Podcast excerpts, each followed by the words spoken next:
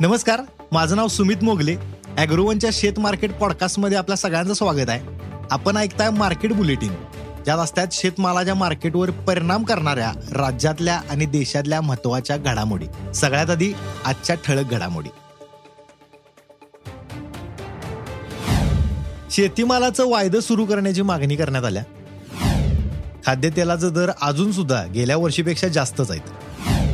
वीस लाख टन गहू निर्यातीला हिरवा कंदील दिलाय. भात लागवड घटल्यानं सरकार काळजीत आहे.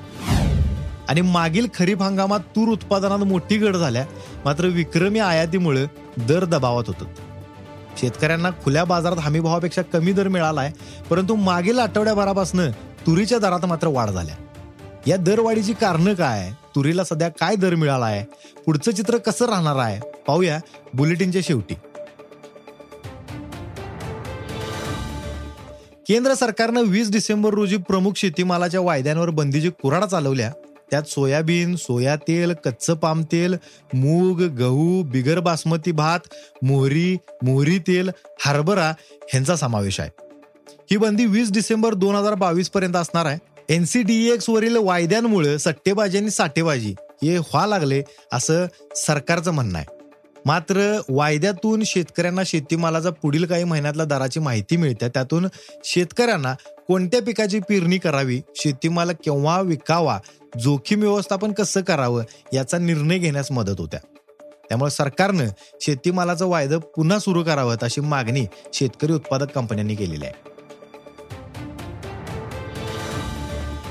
शेतात खाद्यतेलाचा दर कमी झाल्याचा दावा केंद्र सरकार करते गेल्या महिन्याच्या तुलनेत खाद्यतेलाचा दर दोन ते सात टक्क्यांनी कमी झाल्यात. मात्र खाद्यतेलाचा दर गेल्या वर्षीच्या तुलनेत अजून सुद्धा तीन ते एकवीस टक्क्यांनी जास्त आहेत केंद्र सरकारच्या आकडेवारी सांगतात असं. त्यामुळं केंद्रीय ग्राहक आणि सार्वजनिक वितरण विभागानं दिलेल्या माहितीनुसार सध्या पाम तेलाचा दर प्रति लिटर एकशे चव्वेचाळीस रुपयांवर आहेत सोयाबीन तेल एकशे चौसष्ट तर सूर्यफूल तेल एकशे पंच्याऐंशी रुपये प्रति लिटर आहे. पुणे आणि मुंबई या शहरात सोयाबीन तेल सध्या सरासरीच्या एकशे ऐंशी रुपयानं विकलं जाते. एका ब्रँडच्या तेलाच्या किमती सगळीकडे सारख्या असाव्यात अशा सूचना सरकारने दिल्यात. परंतु त्याचं पालन होताना काय दिसत नाही. केंद्र सरकारनं वीस लाख टन गव्हाच्या निर्यातीला हिरवा कंदील दाखवण्याची शक्यता आहे. केंद्र सरकारनं तेरा मे रोजी गव्हाच्या निर्यातीवर बंदी घातली होती. त्यापूर्वी ज्या व्यवहारांमध्ये letter of credit L C हे वितरित करण्यात आलं होतं त्यांना या बंदीतून वगळण्यात आले. परंतु एल सी असल्यामुळं निर्यातीला परवानगी द्यावी असा अर्जांचा सरकारकडे सध्या पाऊस पडलाय. एकूण अर्जांचा विचार करता सुमारे पन्नास लाख टन गहू निर्यातीला परवानगी मागण्यात आली होती. त्यामुळे विदेश व्यापार महासंचालनालयानं या अर्जांची कडक छाननी करण्याचा निर्णय घेतलाय. ही छाननी सध्या शेवटच्या टप्प्यात आहे. त्यानुसार केवळ वीस लाख टन गव्हाच्या निर्यातीलाच सरकारनं परवानगी देण्याची चिन्ह दिसाल्यात देशात यावर्षी मान्सूनचा पाऊस उशिरानं सुरू झालाय. बहुतेक भागात पेरणीयोग्य पाऊस झाला नव्हता त्यामुळे भात पेरणी धीम्या गतीनं झाली. आता पावसाची स्थिती काहीशी सुधारल्या. जुलै महिन्याच्या सुरुवातीपासून पावसानं जरा जोर धरलाय मात्र भात लागवड गेल्या वर्षीच्या तुलनेत अजून सुद्धा चोवीस टक्क्यांनी कमी आहे. देशात शुक्रवारपर्यंत सुमारे बहात्तर लाख हेक्टरवर भात लागवड झाल्या. दुसरीकडे देशातनं तांदूळ निर्यात जोमानं सुरू आहे. गावामध्ये सरकारचा हात मात्र पोळल्यात त्यामुळे सरकारची भिस्त खरीपातल्या तांदूळ उत्पादनावर आहे. खरीपात भाताची लागवड घटली तर सरकार तांदूळ निर्यातीवर बंधनं घालायला मागं बघणार नाही असं जाणकारांनी सांगितले देशात मागील हंगामात तुरीचं उत्पादन कमी झाले परंतु तरी सुद्धा तुरीला चांगला दर मिळालेला नाही. कारण सरकारनं आधीच्या वर्षीच्या तुलनेत दुप्पट तूर आयात केल्या. मागील हंगामात सरकारनं तुरीसाठी प्रति क्विंटल सहा हजार तीनशे रुपये हमीभाव जाहीर केला होता. परंतु खुल्या बाजारात तुरीला सहा हजार रुपयांपेक्षा कमी दर मिळालाय.